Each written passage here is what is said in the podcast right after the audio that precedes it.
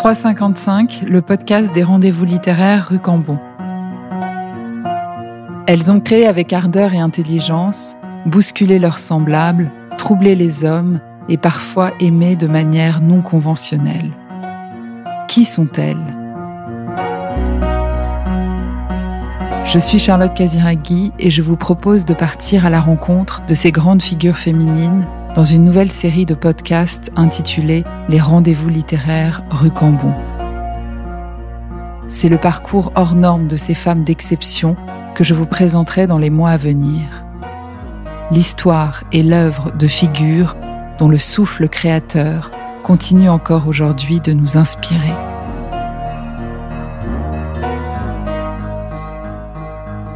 Bonsoir, je suis très heureuse de vous accueillir pour ce nouveau rendez-vous littéraire consacré à Leila Slimani et d'avoir à nos côtés l'actrice Zita Enro et l'historienne de la littérature Fanny Arama.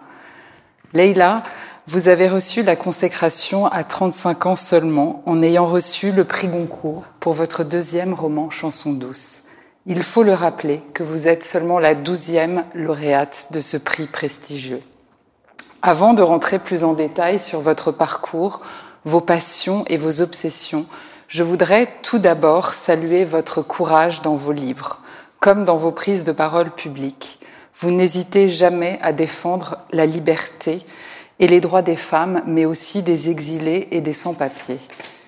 Vous n'avez pas peur de déplaire, de décevoir et d'exposer sans filtre les difficultés quotidiennes des femmes mais aussi et surtout la difficulté pour elles de dire la vérité sur leur propre corps. On sent dans chacun de vos livres une tentation d'écrire sur ce qui vous effraie le plus, sur ce qui vous répugne et vous tord les entrailles.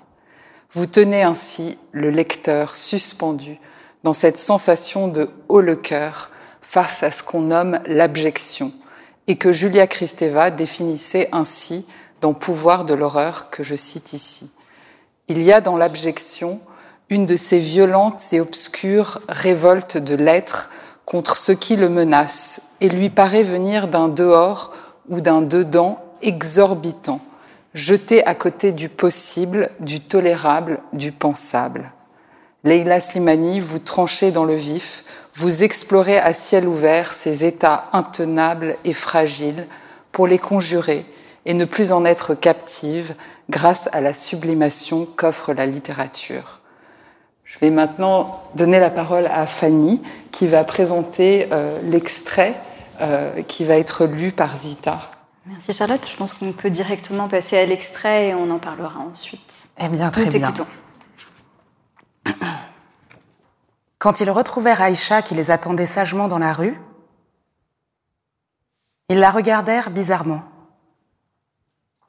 comme si c'était la première fois qu'il la voyait. Cet enfant, songèrent-ils, leur était étrangère. Elle avait malgré son jeune âge une âme et des secrets, quelque chose d'irréductible qu'il leur était impossible de comprendre ou de saisir.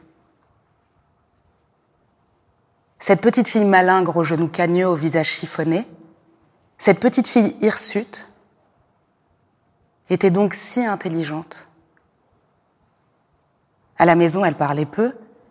Elle passait ses soirées à jouer avec les franges du grand tapis bleu et elle était prise de crises d'éternuement à cause de la poussière.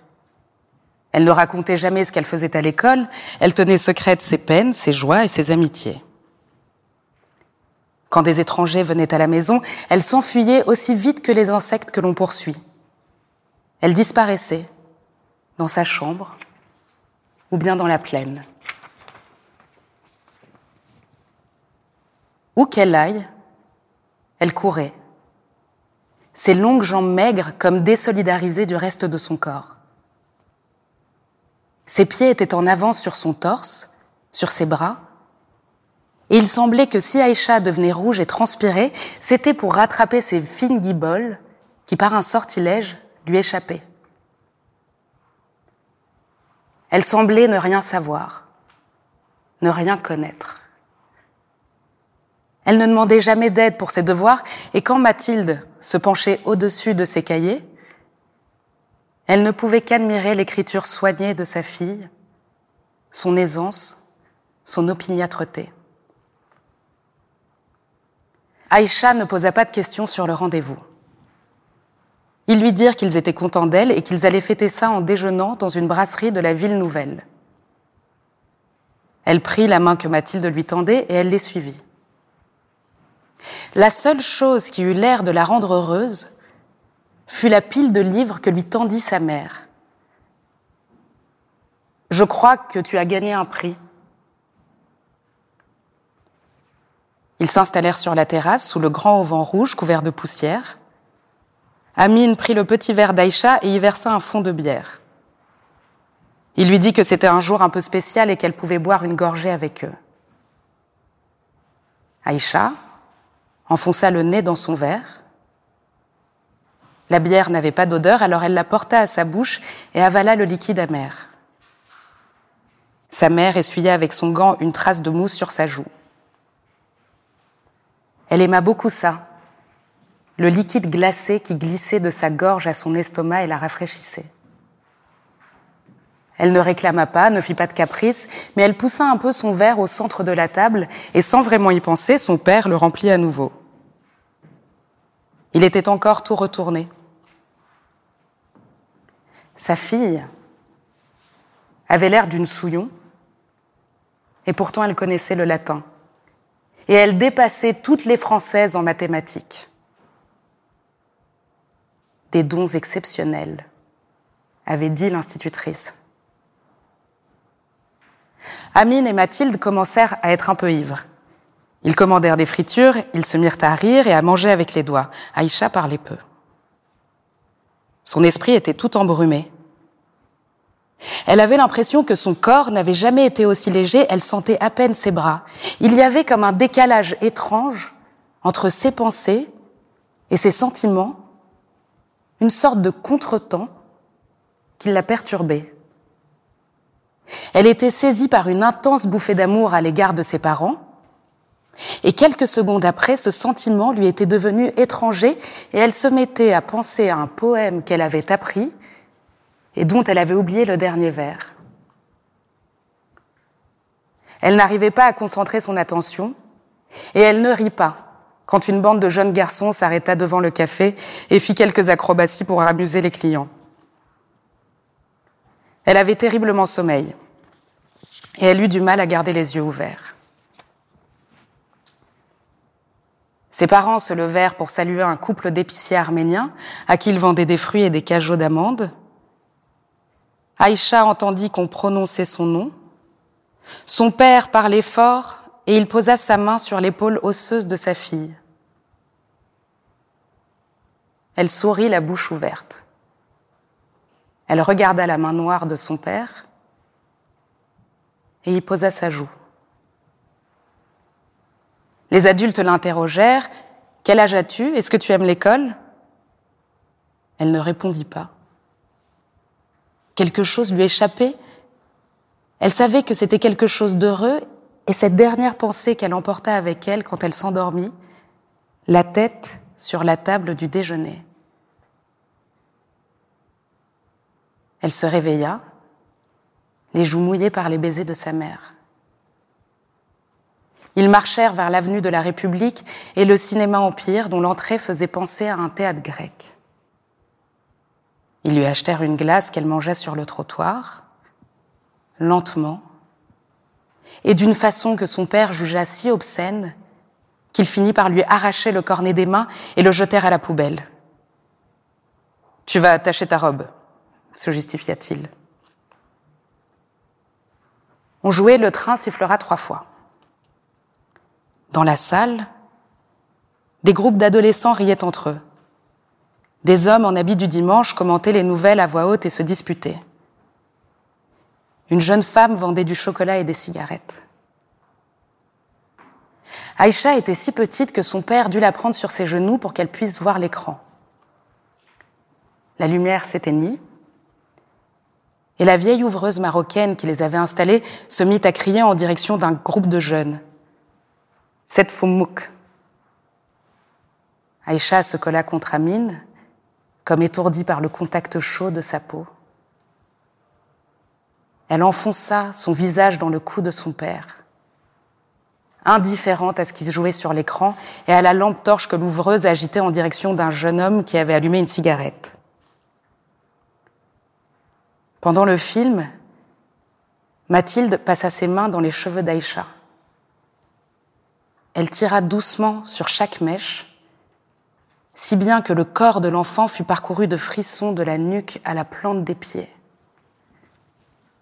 Quand ils sortirent du cinéma, sa tignasse était encore plus gonflée et crépue que d'habitude, et cela lui fit honte d'être vu ainsi dans la rue. Dans la voiture, sur la route du retour, l'atmosphère s'assombrit. Ce n'était pas seulement dû au ciel lourd et orageux, ou aux nuages de poussière que de petites tornades soulevaient. Amine avait oublié la bonne nouvelle que les sœurs lui avaient annoncée et il était préoccupé par l'argent qu'il avait inconsidérément dépensé.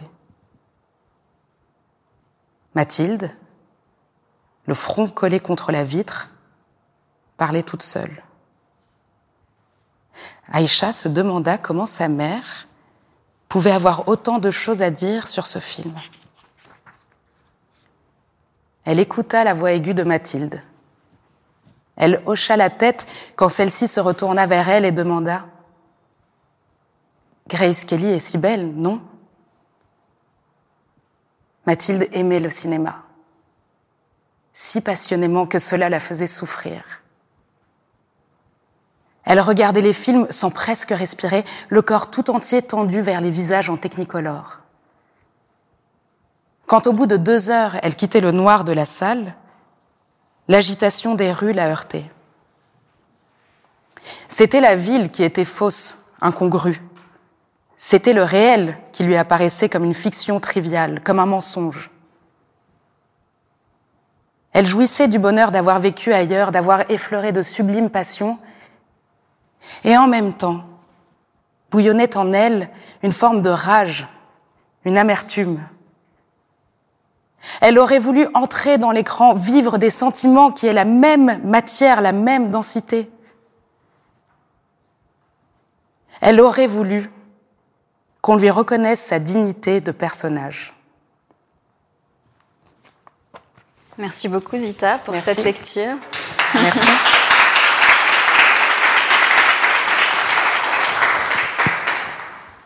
On y reviendra plus tard, mais c'était un extrait euh, du Pays des Autres, euh, le troisième roman de Leila Slimani, qui est euh, le début aussi d'une trilogie. Leila Slimani, nous sommes absolument ravis voilà, que vous soyez notre invité au rendez-vous littéraire rue Cambon. Votre voix singulière compte aujourd'hui dans le monde entier. Votre œuvre est traduite dans de nombreuses langues, a déjà atteint d'autres continents, d'autres pays, et vos romans posent des questions cruciales, euh, simples mais cruciales. Qu'est-ce que la liberté? Jusqu'où peut-on se battre pour elle? À quoi doit-on renoncer pour l'atteindre? Euh, sans que cette liberté soit dénaturée, corrompue par le mensonge, les masques sociaux qui font tenir la société debout. Dans l'extrait que vient de lire Zita, euh, il est question donc de ce couple, Amine et Mathilde, et de leur fille. Ils célèbrent la réussite scolaire d'Aïcha.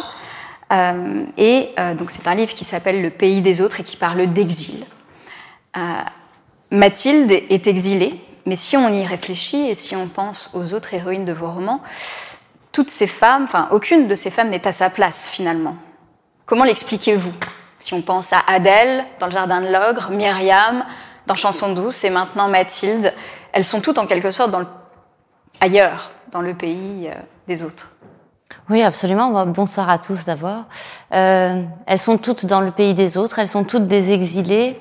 Et je pense que ça se ressent dans mes livres parce que je suis une romancière qui écrit toujours euh, à partir de l'intériorité de mes personnages. Euh, je n'ai jamais vraiment un narrateur qui serait complètement extérieur. Toutes les scènes sont racontées à travers les émotions qu'un personnage, euh, qui traverse un personnage pendant cette scène, que ce soit pour le Jardin de l'Ogre ou pour Chanson douce et le pays des autres. Donc évidemment, on est dans un espace tout à fait particulier qui est cette espèce de monde secret que nous connaissons tous cette petite voix intérieure que les autres n'entendent pas, que euh, qu'en général on n'exprime jamais, mais qui fait que l'on sait que nous ne sommes jamais tout à fait à notre place, qu'on se regarde parfois vivre et qu'on ressent de la peur, qu'on ressent de la gêne, qu'on ressent de la honte, qu'on ressent une forme d'inconfort. Et on se voit et on se dit, mais cette petite voix qui fait qu'on se dit parfois mais qu'est-ce que je m'ennuie? Ou mais que je suis triste? Ou je ne suis pas bien là? Mais notre notre corps d'une certaine façon notre visage reste celui du du masque et n'exprime rien. Et c'est cette petite voix en réalité que j'essaye de que j'essaye d'exprimer que j'essaye d'explorer. Et donc évidemment on a toujours le sentiment que ces personnages ne sont pas à leur place pour différentes raisons. Adèle parce qu'elle ressent une sorte de vide intérieur immense Louise, la nounou de chanson douce, pour des raisons sociales, parce qu'elle sait qu'elle n'est pas à sa place, qu'elle vit dans un monde qui n'est pas le sien et qu'elle joue un rôle. Et tous les personnages, effectivement, du pays des autres, par exemple, l'enfant, c'est un exil dans le passage qu'elle vient de lire. D'une certaine façon, l'enfant, c'est un exil.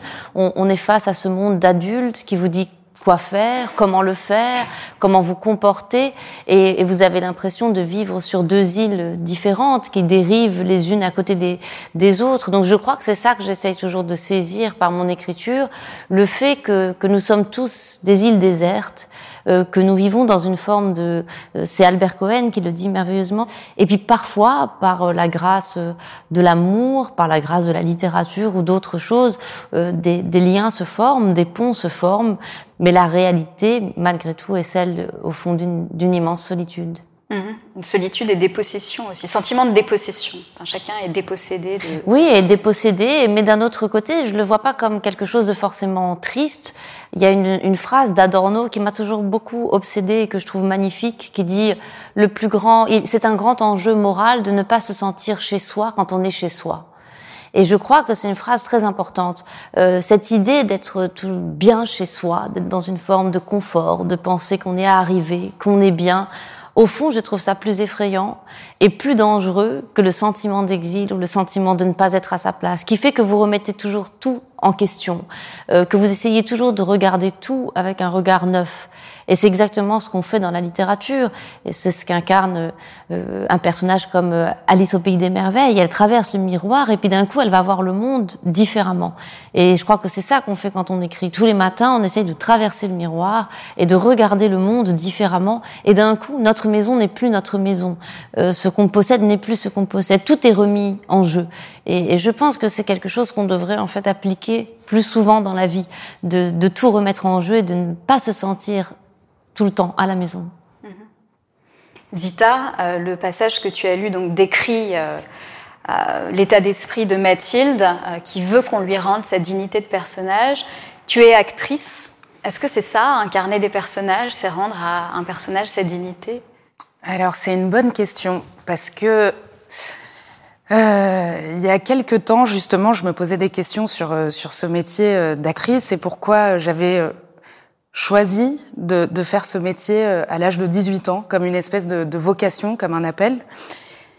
Et euh, c'est quelque chose qu'on peut perdre aussi euh, au fur et à mesure, d'un coup, remettre justement en question ce désir, le re-questionner, le, essayer de retrouver ce, premier élan en fait qui a fait que, j'ai voulu faire ce métier. Et, euh, donc je, réfléchissais à mon métier, à pourquoi j'avais fait ce choix. Et ce qui est, ce qui m'est venu, c'était que, que j'avais l'impression, en fait, en effet, de parler pour des fantômes ou pour des gens qui ne sont plus là et que j'avais une voix pour les exprimer.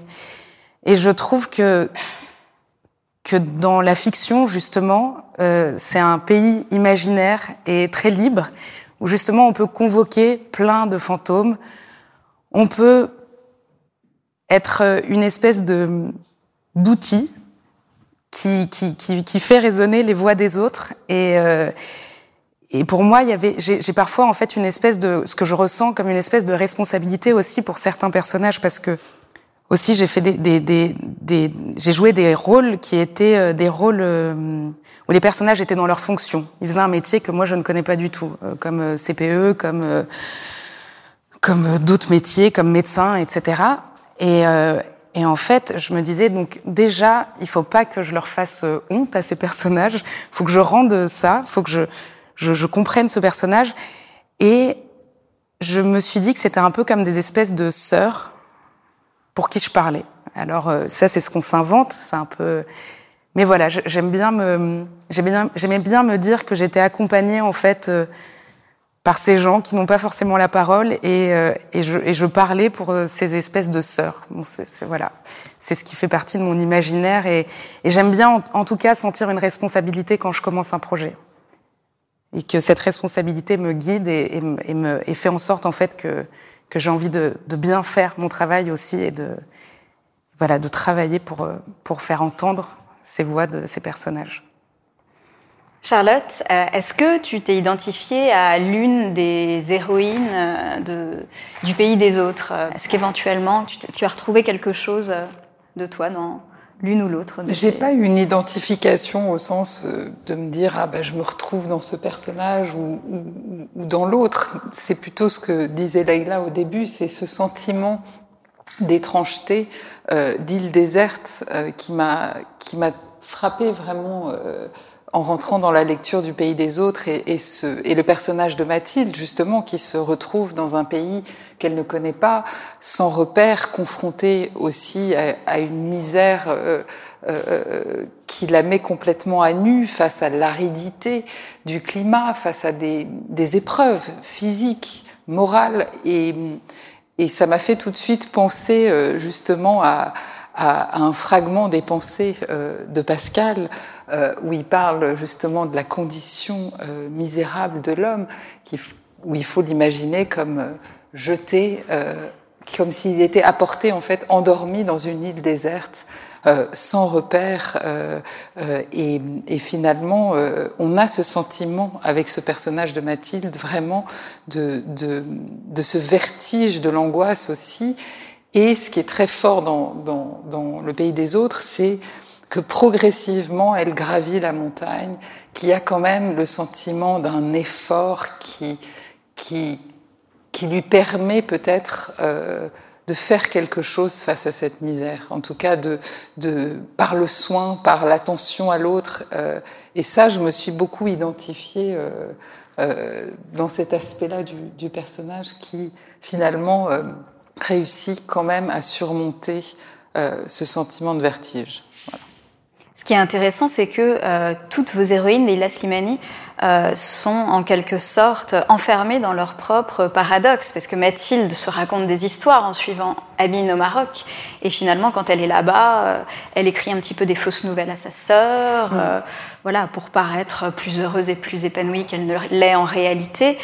Euh, et ça se retrouve dans toutes, tous les portraits de femmes que vous écrivez, se raconter des histoires. Enfin, oui, se raconter des histoires parce que la vie euh, est plus intense dans les histoires, parce que la vie est plus intense dans les fictions. Tous mes personnages ont un rapport, par exemple, très fort au roman, euh, au cinéma. Je pense que pour des gens qui ont des désirs d'une vie forte, passionnante, il peut y avoir dans la fiction à la fois un plaisir et en même temps une très grande souffrance parce que d'un coup, cet espace fictionnel vous renvoie à la trivialité de votre, de votre existence. Je crois que quand j'ai commencé à écrire, peut-être qu'une des choses qui m'obsédait le plus, c'était cette terreur de la trivialité. Et elle est sans doute liée au fait que je suis une femme.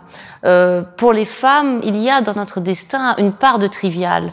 Euh, on nous promet un destin dans lequel il y aura une part de vie domestique, une part de cuisine, une part d'enfants, de couches à changer, de maladies à soigner.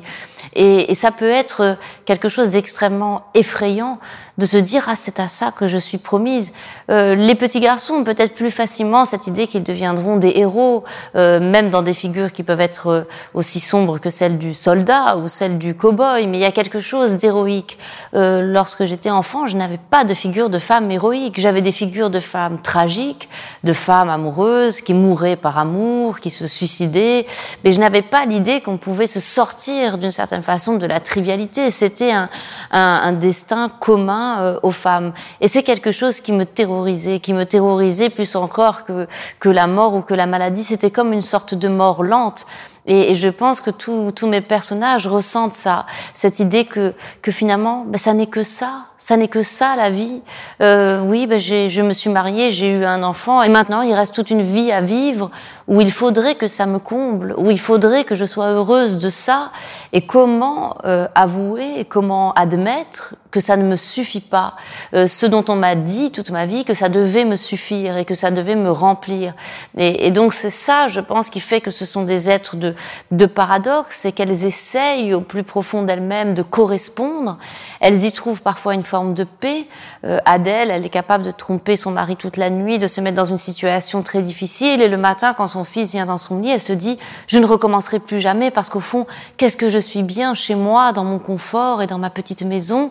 Et puis de nouveau, ce confort l'étouffe.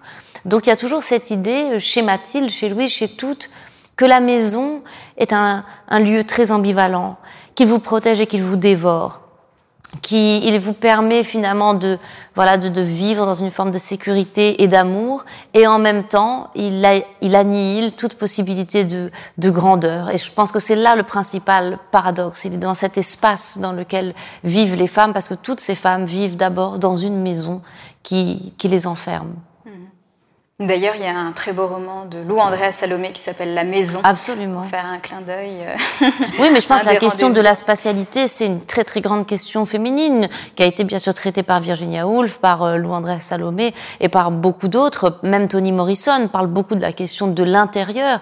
Euh, je pense que le, la, la, la, question féminine, la question féministe, c'est une question de spatialité. Comment conquérir le dehors et quel rapport je peux avoir avec un lieu qui, à la fois, voilà, m'enferme et me protège.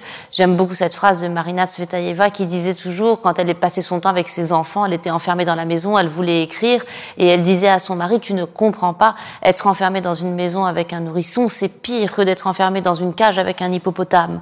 Et évidemment, il ne comprenait pas, mais c'était pour dire ce sentiment qu'elle avait d'immenses dangers et de, oui, d'annihilation de tout ce qu'elle avait, alors que son mari lui disait, mais tu as un toit sur la tête et de quoi manger, tes enfants au chaud, Qu'est-ce que tu demandes de plus? Hmm. Alors on va revenir sur la question de la trivialité parce que dans tous vos romans, il est question des femmes, de leur épuisement, de leurs besoins, de leurs désirs, de leurs pulsions. Euh, pourquoi cette attention au corps des femmes? Parce que je crois que c'est la principale question politique pour les femmes, c'est d'abord la question du corps, et que la, la, révolution féminine et féministe, elle se fera d'abord par euh, par le corps. Cette euh, prise de conscience, elle m'est venue très tôt parce que j'ai grandi dans un dans un pays, le Maroc, où la loi faisait que je ne possédais pas mon corps, je n'étais pas maîtresse de mon corps. Euh, au Maroc, comme dans d'autres pays où, où, l'islam est religion d'État, euh, on ne peut être que vierge ou épouse, puisque les relations sexuelles en mariage sont interdites. Et que donc, d'une certaine façon, la virginité euh, et votre sexualité ne sont pas une question intime, ne sont pas n'est pas une question qui est basée sur le consentement. Et donc, d'une certaine façon, l'État votre père, votre mari, votre frère ont quelque chose à dire sur votre corps. Euh, ils, ils, en sont les, les, maîtres et les possesseurs. Vous pouvez vous retrouver en prison pour avoir eu une relation sexuelle consentie. L'homosexualité est interdite, l'avortement est interdit, il y a au Maroc 600 avortements clandestins par jour. Donc j'ai évidemment très vite compris que tant que ce corps était brimé, bridé, qu'il n'avait pas la possibilité d'avoir accès d'abord à l'intimité, à la vie privée, et puis plus important peut-être encore, je dirais le droit au mensonge et le droit au secret. Je pense que c'est ça qui est très très important, c'est de permettre à chaque corps de pouvoir vivre euh, hors de la vue des autres. Euh, et que personne ne vous, dit, tu, ne vous dise tu étais où, tu as fait quoi et avec qui.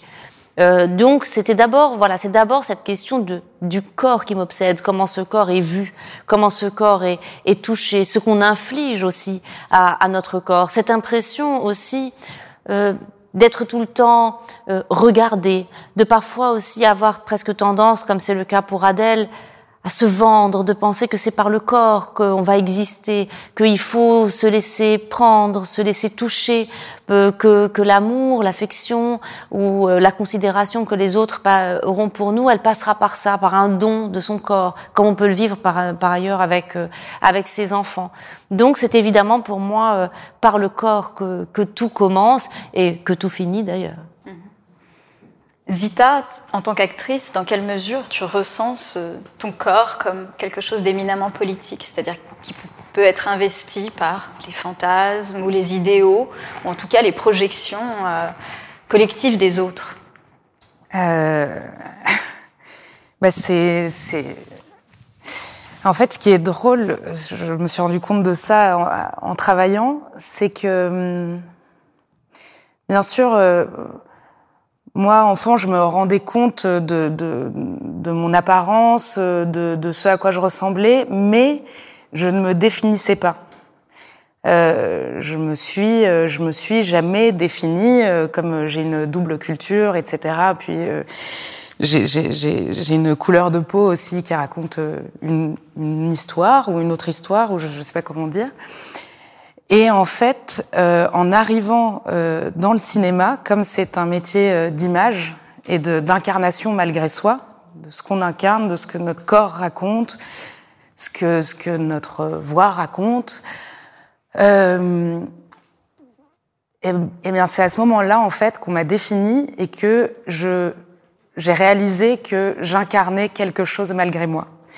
Mais moi, ce que je cherche à faire, parce que justement, j'appartiens à une double, j'appartiens. J'ai même pas envie de dire ce mot. Je je, je viens d'une double culture. Ce que, ce que j'essaie de faire, justement, c'est de, de me débarrasser des idées euh, qu'on peut se faire, justement, de, de, de, mon corps et raconter euh, des histoires de façon euh, assez libre. Et donc, euh, donc justement, de, de, de, d'inventer autre chose et de et de et de pas me laisser enfermer en tout cas dans des projections. Et c'est assez ambigu parce qu'en même temps j'ai choisi un métier où forcément euh, il y a des projections. Et euh, et ce que je cherche à faire justement c'est sortir de là et de voilà d'aller où je où je veux dans les histoires que j'ai envie de raconter donc euh, c'est drôle, c'est vraiment le cinéma, mais parce que c'est un métier d'image que, j'ai senti que, voilà que mon, corps, mon aspect, mon aspect plus que mon corps racontait quelque chose malgré moi. Euh, Leila, vous dites dans une interview qu'il euh, faut rendre au corps euh, sa noblesse euh, comme en fait, enfin le corps est comme est un sujet aussi noble en quelque sorte que la guerre, ou euh, les grands dilemmes moraux euh, abordés jadis par les grands romans politiques ou métaphysiques du XIXe siècle. Mais comment on fait pour rendre au corps sa noblesse en littérature? Bah, je crois que ça dépend en réalité plus du lecteur que de l'écrivain. Euh, je crois que c'est la façon aussi dont on se laisse, nous, lecteurs, happer par des histoires qui sont des histoires racontées par le corps ou à travers le corps.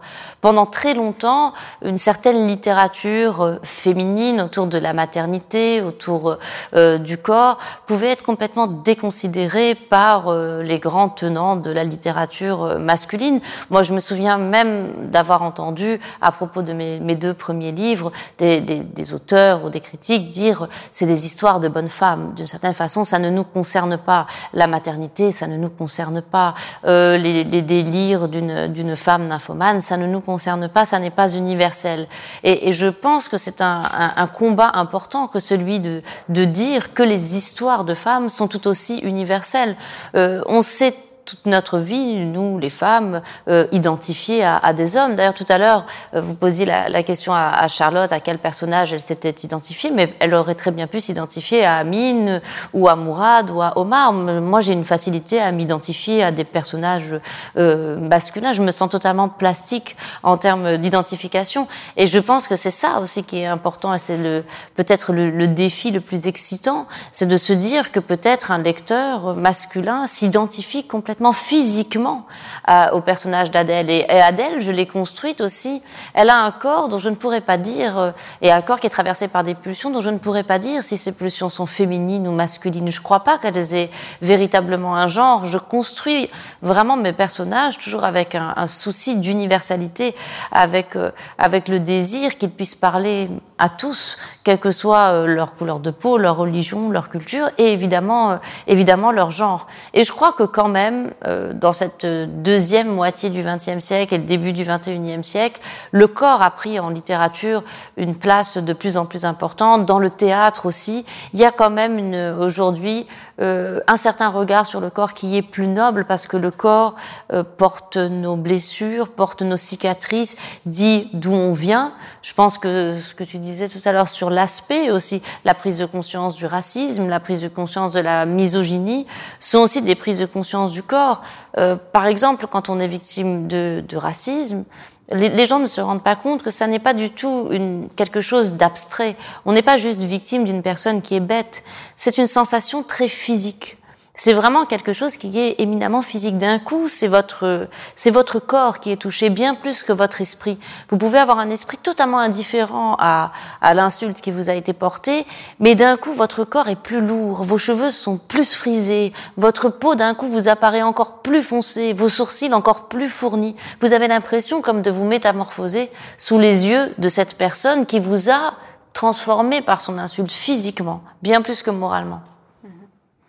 Euh, dans tous vos livres, euh, il y a des femmes euh, soumises à des pulsions, donc une pulsion sexuelle pour Adèle dans le jardin de l'ogre, Chanson douce commence par un meurtre, et Mathilde a un peu des pulsions de fuite quand même, à un moment dans le pays des autres. Est-ce que vous pensez que la pulsion peut être un moment décisif d'une vie? Oui, sans doute, mais je pense que en réalité, ce qui est plus décisif, c'est moins la pulsion que l'empêchement. Euh, et cette idée de, du fait qu'un homme, mais aussi une femme, c'est quelqu'un qui s'empêche. Et je pense que c'est ça qui fait, qui fait une vie. Euh, c'est toutes les fois où on s'est empêché. C'est là où on se découvre, là où on découvre qui on est, dans ce choix qu'on fait justement de résister à, à, à cette pulsion. D'un coup, on découvre euh, sa force morale ou son absence de force morale, euh, son courage ou sa lâcheté, sa capacité à résister à, à un drame, à, à une tragédie ou au contraire son immense fragilité. Donc je dirais que moins que la pulsion, c'est la réaction à cette pulsion en fait qui est intéressante. Est-ce qu'on y cède ou pas? Euh, et, et, dans le cas d'Adèle, ce qui m'intéressait, c'était moins sa pulsion que le fait que constamment elle y cède et que constamment après y avoir cédé, elle se convainc qu'elle n'y cédera plus. Et, et c'est cette déception euh, constante, déception de, de soi-même en fait qui est intéressante. La pulsion, en réalité, elle est d'une certaine façon banale, elle nous traverse tous constamment. Mais qu'est-ce qu'on en fait de, de cette pulsion? Est-ce qu'on la sublime? Je pense que beaucoup euh, d'artistes euh, et beaucoup de, de, de, livres ou beaucoup de films ont été écrits pour sublimer des pulsions qu'on ne veut pas, euh, voilà, qu'on ne veut pas laisser se, se réaliser. Donc euh, il y a quelque chose de très très beau dans ce qu'on fait de, de, la pulsion, ce qu'on est capable d'en tirer. Est-ce que parfois, enfin, on, a ce sentiment aussi que vous explorez, enfin, comment on peut consentir aussi à ce qui nous abîme vraiment, et comment ce basculement entre l'impression qu'on peut se libérer justement d'une pulsion et en même temps euh, euh, il y a cette marge de manœuvre extrêmement euh, fine que je trouve vous explorer euh, de manière euh, assez euh, profonde. C'est de voir quel est ce moment où la personne finalement se cède. Bien sûr, et puis cette idée aussi, je pense qui est importante, c'est que on ne veut pas toujours se faire du bien. On n'est pas toujours son meilleur allié. Parfois, on est son pire ennemi et on sait très bien qu'on va souffrir. On sait très bien que ce qu'on fait nous est dommageable et pourtant on le fait. Euh, et je trouve que dans la société d'aujourd'hui, on a trop tendance à vouloir euh, présenter chaque individu comme quelqu'un ne faisant que persévérer dans son être et dans son bonheur et chercher le développement personnel.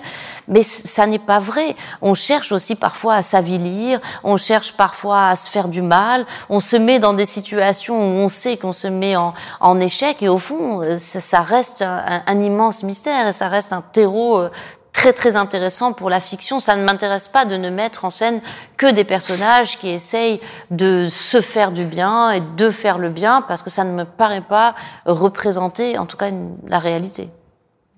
On va aborder des questions relatives à l'écriture et à l'émancipation permise par l'écriture. Vous dites euh, dans l'un de vos livres que la liberté consiste avant tout à vivre une vie qui nous appartienne. J'aimerais savoir en quoi la lecture et l'écriture peuvent élargir le champ de ce qui nous appartient. D'abord, euh, je vais revenir à cette question de la spatialité. Euh, la lecture et l'écriture, c'est un espace. D'un coup, vous ouvrez un livre et vous ouvrez une sorte d'espace autour de vous, vous vous fermez à, quelque chose et vous êtes seul dans cette intimité où plus rien ne, ne, vous dérange. Vous avez créé autour de vous une sorte de frontière et d'un coup, vous avez conquis un espace qui est à vous. Pendant très longtemps, on s'est méfié des femmes, des femmes qui lisaient. On, on avait peur des femmes qui lisaient, surtout celles qui lisaient de la fiction, qui lisaient des romans, parce qu'il y avait cette idée d'abord de elle ne fait rien, elle est désœuvrée. Ensuite, d'une intimité, d'une pensée intérieure qui pouvait être dangereuse, puisqu'on on voyait un peu le, la lecture de, de, romans presque comme une forme de, de, masturbation, de plaisir solitaire. Mais surtout, il y avait cette idée que d'un coup, je ne suis plus là pour vous. Non, je suis plus là pour euh, euh penser à vous, pour vous faire la cuisine. Je, je n'ai pas envie de me lever pour aller vous chercher une couverture parce que vous avez froid. Je suis dans un moment qui n'est qu'à moi. Et, et l'écriture, c'est exactement la même chose. Donc c'est la conquête d'une forme d'égoïsme qui est un, sentiment ou une façon de vivre qui est assez étrangère euh, à, l'éducation qu'on donne aux, aux, petites filles, qui est une sorte de repoussoir. Une, une petite fille ou une femme n'est pas censée être égoïste, c'est censé être élevée pour apprendre plus tard, quand elle deviendra mère, etc., à se, à se sacrifier. Donc je pense que c'est déjà ça, ce monde qui nous appartient. Et puis par ailleurs, je pense que ce qui est euh, très émancipateur dans la lecture et dans l'écriture, c'est l'idée qu'il euh, n'y a pas que le réel, euh, qu'il n'y a pas que ce monde-là. Euh, nous ne sommes pas condamnés à ne vivre que dans ce monde et que dans ce réel. Euh, il y a une infinité de mondes possibles, une infinité de réels possibles qui existent dans les esprits de, de gens qui ont écrit d'autres livres et dans notre propre esprit qui peut demain euh, les écrire. Et ça, c'est la chose la plus libératrice du monde parce que ça nous donne le sentiment que le monde peut être transformé, que le monde peut être réparé, qu'il peut être rêvé, inventé et qu'il n'est donc pas une espèce de matière complètement rigide qui nous résisterait constamment et qu'on serait obligé de subir donc euh, dès qu'on lit ou dès qu'on écrit, on n'est plus passif. D'un coup, le monde devient une matière totalement plastique qui est constamment à, à réinventer. Hmm. Zita, est-ce qu'au cours de ta carrière d'actrice, euh, tu as ressenti un moment particulièrement libérateur? Alors, je pense quelque chose en relation avec le cinéma, au cours d'un mmh. tournage, par exemple, euh, ou euh, voilà, lors de la préparation de l'un de tes rôles?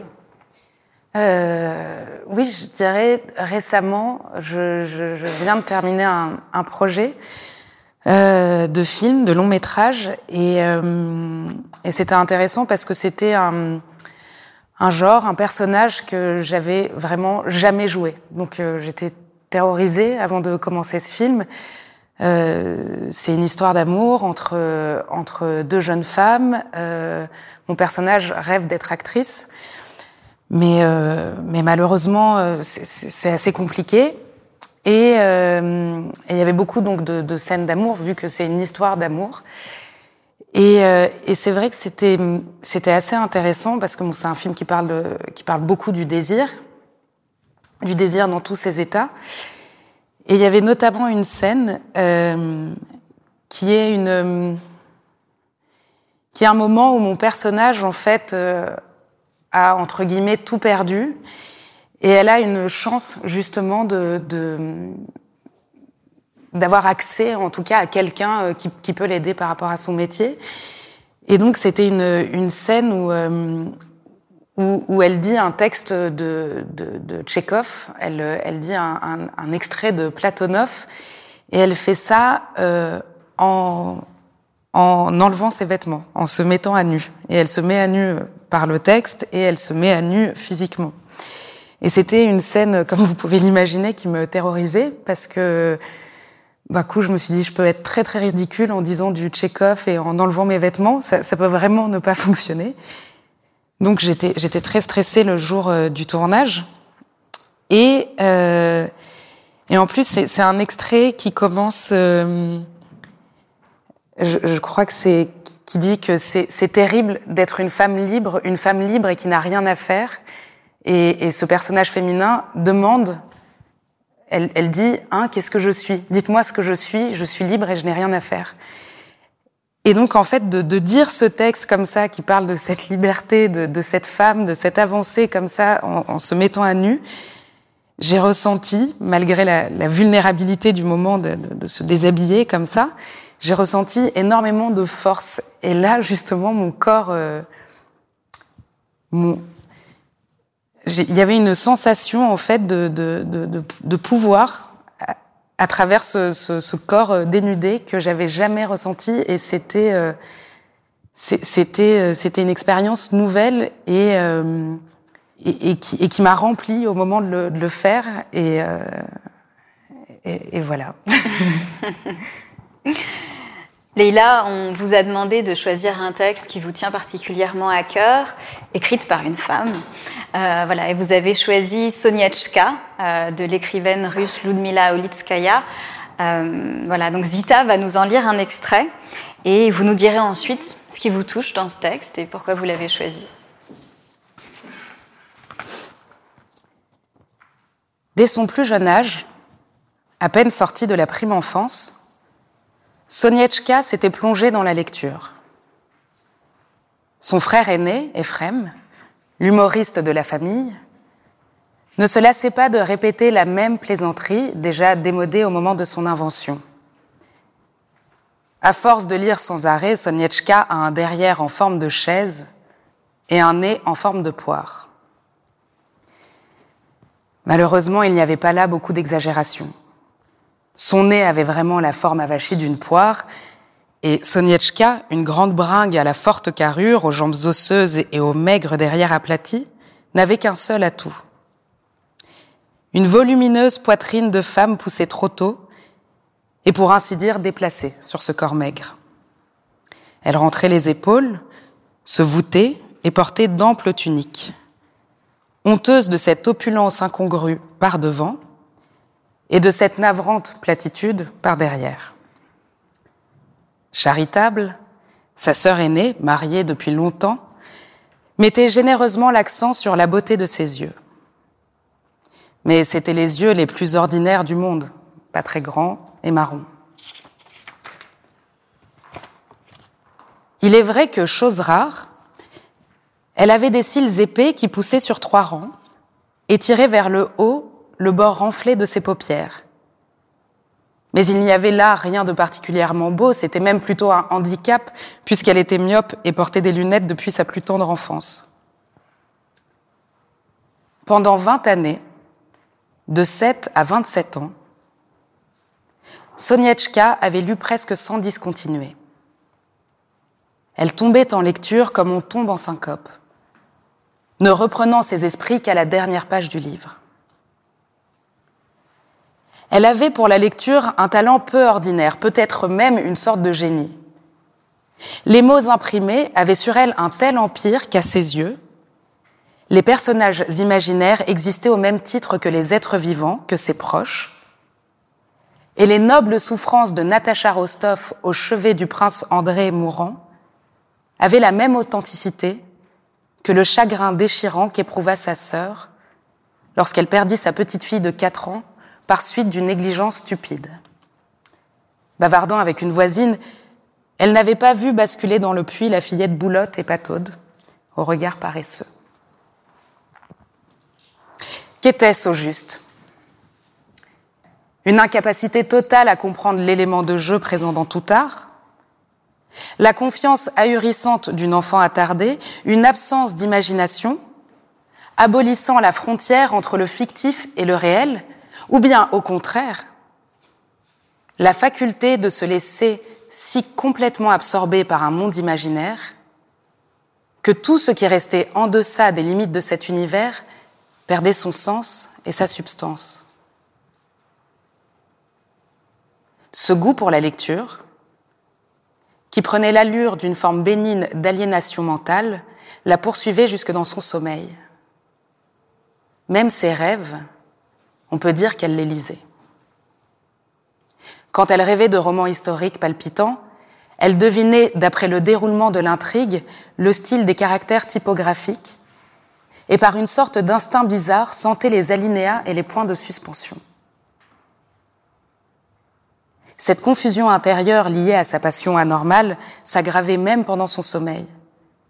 Elle devenait alors une héroïne ou un héros à part entière, et vivait à cheval sur la frontière fragile entre la volonté de l'auteur, qu'elle sentait intuitivement et connaissait intellectuellement, et son propre désir de mouvement, d'aventure, d'action.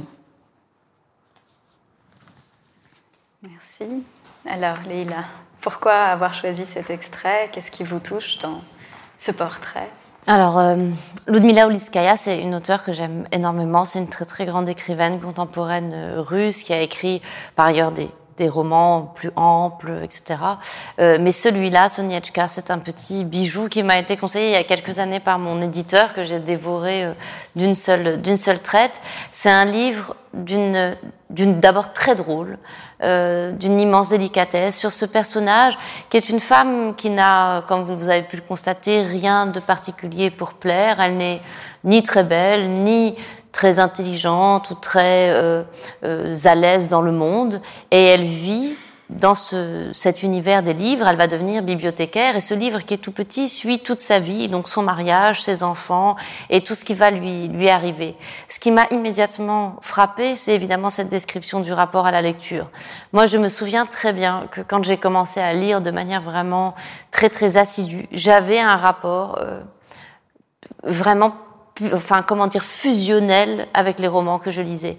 Quand je lisais la littérature russe, que je lisais Dostoïevski, j'avais envie de vivre comme les Russes, j'avais envie de boire du thé très fort, de je lisais toujours, je me souviens dans les romans de Dostoïevski, il mange tout le temps des cornichons et des oignons crus.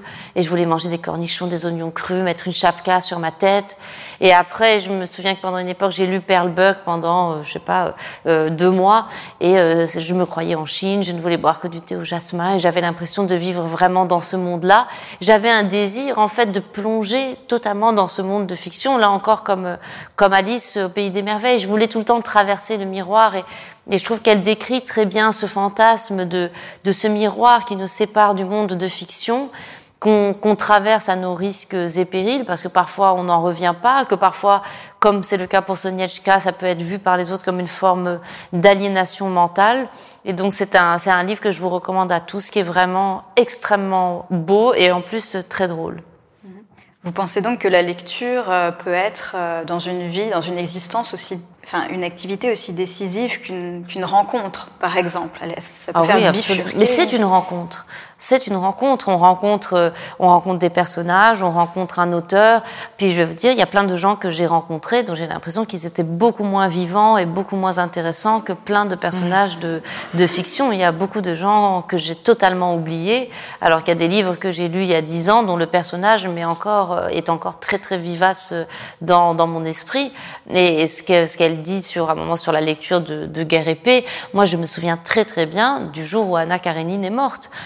Souviens comme de jours où il s'est passé des vrais drames dans la vraie vie. C'est quelque chose qui m'a vraiment, euh, qui m'a terriblement bouleversée. Je me souviens très très bien du jour où j'ai lu euh, la lettre de, à sa mère dans Vassili, de Vassili Grossman dans Vie et Destin. Je me souviens de ce jour-là comme si je l'avais eu en face de moi, que je l'avais rencontré et qu'elle avait pleuré dans mes bras, beaucoup plus que plein d'événements triviaux, là encore, qui ont complètement disparu de ma mémoire. Charlotte, est-ce que tu peux nous citer éventuellement un livre euh, qui a fait que tu as changé ton comportement ou qui t'a fait euh, changer ou modifier ton rapport à la vie et, au monde? Enfin, C'est pas une question facile. Non, on en parlait tout avant le rendez-vous avec, euh, avec Leïla sur le fait que quand on. C'est très difficile de citer un livre. Et, puis on incorpore aussi, en fait, ces livres qui vous changent. Parfois, c'est, on s'en rend pas tout de suite compte et il y a quelque chose qui se passe en nous. Euh, euh, mais je dirais plus peut-être de la poésie, peut-être euh, les grands instants comme ça d'impression, de, de, métamorphose, peut-être les plus puissantes que j'ai pu ressentir. C'est vraiment, pour le coup, en lisant de la poésie, je, je pense particulièrement à René Char et à ce poème d'amour, Lettera Amorosa. Et c'est vrai que quand j'ai lu ce poème, vraiment a émergé cette sensation euh, d'un présent vif et brûlant de quelque chose qu'il arrivait par l'écriture à transmettre une confiance dans le risque d'aimer.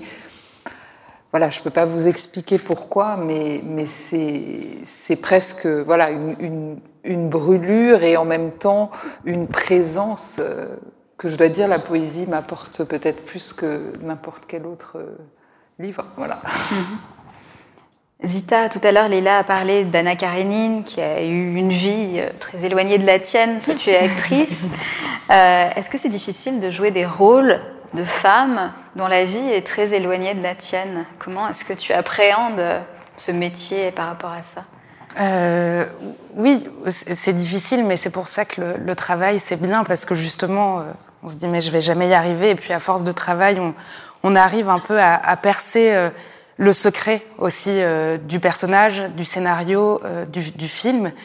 Moi, je, le vois vraiment comme ça dans, dans la façon dont j'appréhende mon travail. C'est comme si je grattais la terre pour essayer de trouver la toute petite chose qui va, qui va, qui va me permettre de, de jouer. Mais bizarrement, je sais pas si euh, finalement si les, les, les, personnages sont éloignés, mais comme on choisit, quoi, en tout cas je choisis, je, je, je sais pas pour les autres, mais je pense que c'est le cas quand même de, de beaucoup d'acteurs, on choisit aussi des projets qui nous bouleversent où il y a un lien euh, assez discret parfois entre le personnage, l'histoire et, et soi-même. On le choisit parce que ça fait écho aussi à quelque chose, ça nous inspire quelque chose, et donc euh, bizarrement, il y, y, a, toujours une espèce de proximité euh, qui euh, qui permet de rentrer dans l'histoire et de d'apprivoiser voilà le, le, personnage. Mais sinon après le côté euh, plus euh, il y a des étapes de travail, quoi. Le côté un peu méthode, euh, c'est, euh, par exemple, si je joue une, une, je sais pas, une, une, médecin, je vais aller dans un hôpital, je vais rencontrer des médecins, je vais voir comment ils parlent de leurs patients, comment, quel est leur rapport à leur travail, etc. Donc, il y a ce travail un peu d'enquête, mais c'est vrai que dans le choix des, des, projets, il y a toujours un lien secret quelque part, et donc, euh, et, donc c'est vraiment comme ça qu'on peut rentrer euh, dans l'histoire et rapprocher en fait le personnage de soi et de le, et de le rendre vivant. Mhm. Mais finalement, ça serait peut-être tout aussi difficile de jouer un personnage extrêmement proche de nous. Enfin, jouer ton propre rôle, exactement. C'est assez compliqué. Bah, récemment, donc, je jouais une actrice et, et, je la jugeais beaucoup parce que justement, on a le même métier. Et pour moi, les choix qu'elle faisait, je, je les comprenais pas. Je me disais, mais ne fais pas ça. Tu, tu, tu cours à ta perte en fait en faisant ça. Et donc on est plus euh, plus dur en fait quand le personnage nous ressemble, alors que euh, quand, quand il nous ressemble trop. Mais mais moi je vois un peu de toute façon le travail euh, d'actrice comme quelque chose un peu de psychanalytique aussi. De, on vient résoudre quelque chose de soi à travers un film. Mm-hmm. Léla, vous dites euh, souvent de vous que vous êtes une jeune écrivaine et vous parlez avec beaucoup de transparence euh, des ateliers d'écriture que vous avez suivis, par exemple, au tout début de votre carrière, dans, un très, dans une très jolie petite publication qui s'appelle Comment j'écris, et vous parlez de ce métier d'écrivaine, euh, laborieux, gratifiant également.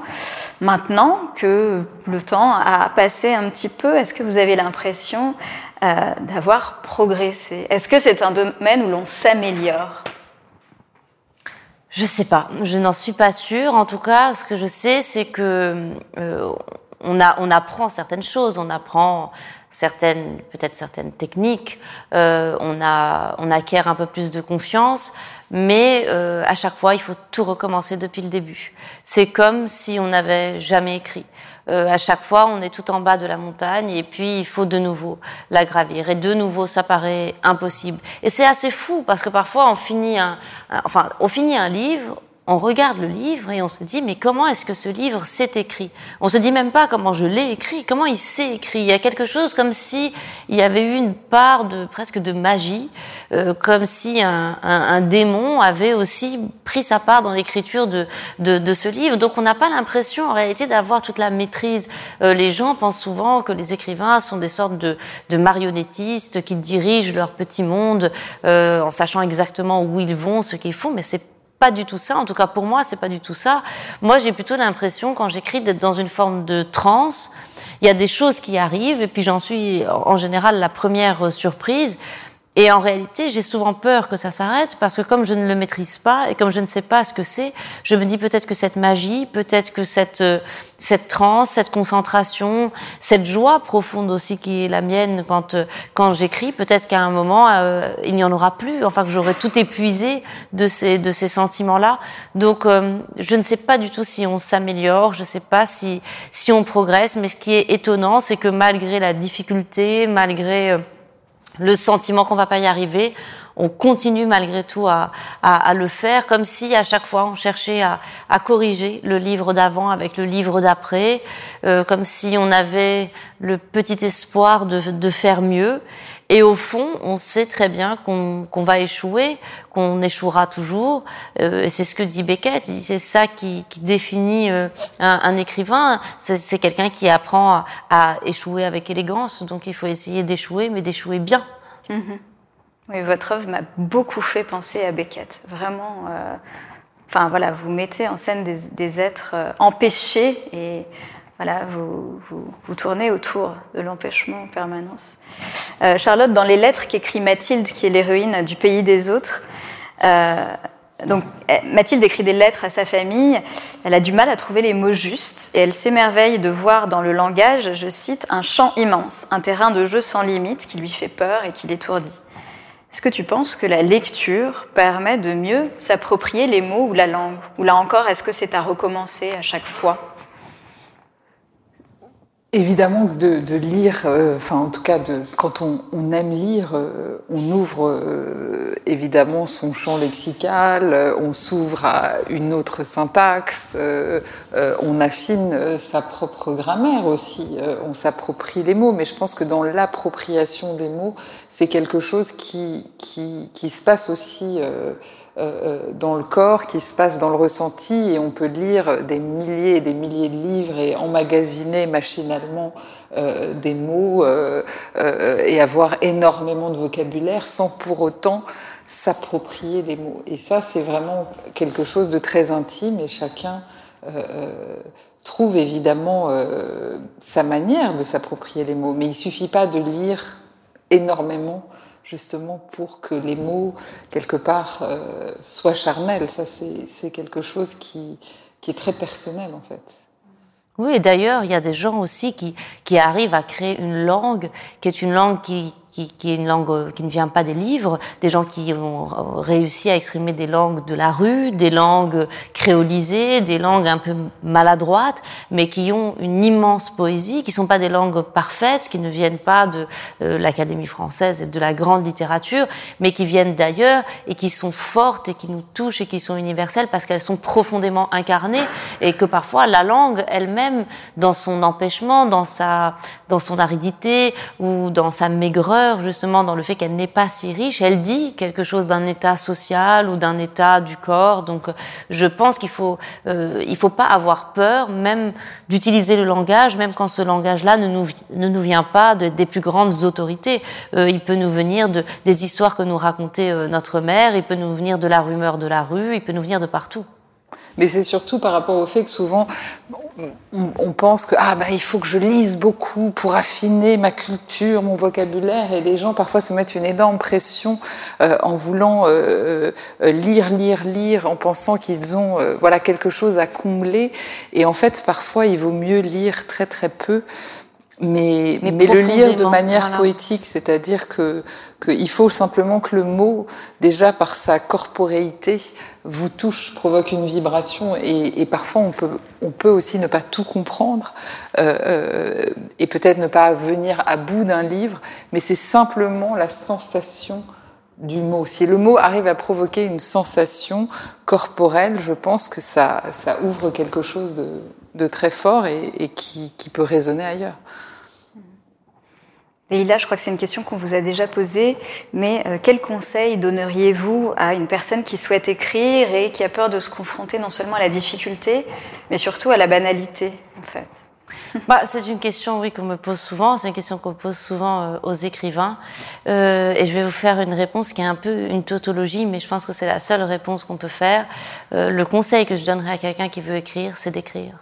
Parce qu'en fait, euh, personne ne va écrire à votre place et puis parce que euh, de toute façon il faut bien commencer. La seule manière de commencer c'est en écrivant. Il faut y aller et puis écrire écrire écrire parfois des centaines et des centaines de pages avant que de surgisse une, votre voix ou une forme de, de, de vérité. Donc il faut euh, oui il faut être endurant mais il faut écrire. C'est la seule solution. Dans le pays des autres, euh, Mathilde a, enfin, les moments où elle se sent la plus légère et la plus libre, alors c'est quand effectivement elle se rend au cinéma, mais aussi quand elle achète une robe, quand elle est, euh, donc, euh, elle fait une petite échappée en France à un moment. quelle est la place du vêtement dans nos vies? Pourquoi le vêtement est si important dans la vie des êtres humains? Bah, je crois que là aussi, c'est à voir avec ce que je disais tout à l'heure sur la plasticité du monde, parce que d'un coup, il offre aussi une plasticité à notre être. Euh, choisir un vêtement, c'est aussi s'inventer, décider qui on veut être. Euh, c'est porter un costume qui va euh, signifier quelque chose. J'ai envie d'être belle, j'ai envie euh, d'être élégante, j'ai envie d'être imposante. Euh, et à travers ce vêtement, on va pouvoir exprimer une émotion. Moi, je me souviens qu'il y a quelques années, un journaliste était venu chez moi et souvent les journalistes font des portraits de moi. Ils me demandent est-ce que vous pouvez m'emmener dans votre bibliothèque et je vais vous raconter à travers vos livres. Et ça commençait un peu à me fatiguer ce genre de portrait où je devais montrer mes livres. Donc je propose à ce journaliste, je lui dis mais est-ce que vous voulez pas à la place euh, aller dans mon dressing? Et on va regarder mes habits. Et en fait peut-être que mes habits vous diront plus de choses ou en tout cas autant de choses sur moi que que mes livres. Donc lui montrer euh, la robe que je portais le jour où j'ai reçu le concours euh, un, un, un, jean que j'ai amené avec moi du Maroc et qui est toujours euh, dans ma penderie même si je peux plus le mettre. Enfin voilà des, des, des vêtements comme ça qui sont d'abord des, des traces. Le vêtement c'est une trace aussi euh, de, de votre histoire. Il y a quelque chose de presque archéologique dans le vêtement. Quand vous prenez le le vêtement de quelqu'un que vous avez aimé, par exemple de quelqu'un qui a, qui a disparu, l'idée que ça ait pu retenir son odeur, que ça ait pu retenir la, la forme de son corps. Il y a quelque chose de très très émotionnel dans un, euh, dans un vêtement. Et, et, il y a la possibilité à chaque fois que vous soyez magnifié, que vous ne soyez plus juste vous-même et que vous puissiez avoir justement cette dignité de, de personnage à travers ce que vous offre le vêtement. Mmh. Et justement, quel rôle donnez-vous aux vêtements dans votre vie? Un rôle très important. non, euh, oui, je donne un rôle important. Euh, alors après, euh, moi, j'ai une vie où je passe beaucoup de temps en pyjama, je dois le, le reconnaître, ce qui est, ce qui n'est pas bien du tout. J'ai un ami écrivain qui m'a dit que je devais arrêter d'écrire en, en, pyjama parce que ça allait finir par se ressentir dans, dans mon écriture. J'espère que c'est pas pas encore le, le, cas, mais qu'il lui se réveille tous les jours pour se mettre des, des, chemises très serrées, des trucs vraiment très inconfortables pour se donner l'impression d'avoir un, un, vrai travail, comme il dit. Euh, mais mais du coup, euh, voilà, je me réveille à 9 h j'écris toute la journée, je me suis pas coiffée, je me suis pas habillée, et après, je sens que mes enfants vont rentrer et tout, donc là, je prends une douche, et puis je mets un vêtement pour l'idée de, voilà, maintenant je vais sortir, ça va être la vraie vie et tout, donc il y a quelque chose de l'ordre de, voilà, ça me donne une impulsion pour, euh, pour exister euh, en dehors de mon, de mon antre, pour ne pas être simplement l'ours que j'ai envie d'être parfois. Donc euh, il y a quelque chose comme une, une sorte d'impulsion à aller vers les autres, à aller vers la vie, dès que j'endosse un vêtement. Mmh. Alors c'est une question que j'adresse à la fois à Charlotte et à Zita. Quel rôle euh, votre dressing euh, tient-il dans votre vie Est-ce qu'il en dit long sur vous ou pas? Euh... euh, oui, alors moi je dirais c'est peut-être plutôt euh, des costumes, des vêtements que je trouve très beaux et que je n'ose pas mettre en fait. On parlait de l'empêchement, de cet empêchement de, de, de, regarder ça et de me dire ah c'est je, me, je, me, je me verrais bien là-dedans, quoi. Je le rêve et en fait, je manque un peu d'audace. Donc, euh, mais ensuite aussi, il y a, a, quelque chose euh, dans le métier d'acteur et d'actrice, c'est que comme on passe beaucoup de temps à se mettre dans les vêtements des autres, à essayer de trouver justement le, costume pour pour devenir ce personnage.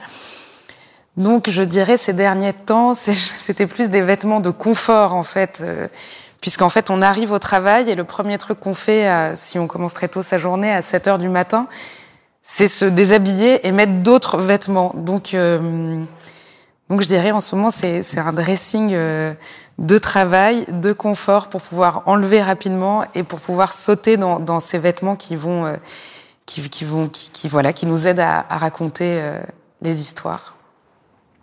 Et toi, Charlotte?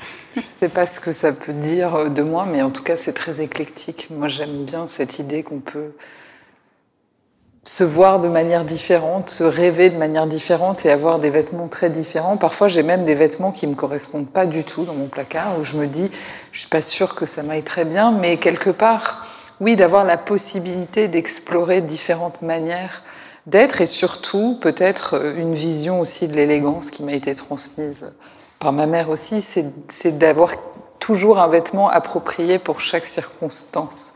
Et donc, euh, c'est vrai que voilà, j'aime bien euh, avoir euh, un choix euh, qui n'est pas forcément des vêtements en fait que je porte énormément, parce qu'à la fin on porte un peu toujours les mêmes choses, mais voilà.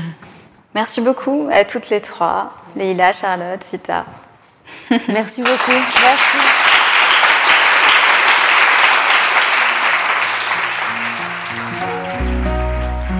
Merci d'avoir écouté cet épisode des Rendez-vous littéraires Cambon un podcast de la Maison Chanel.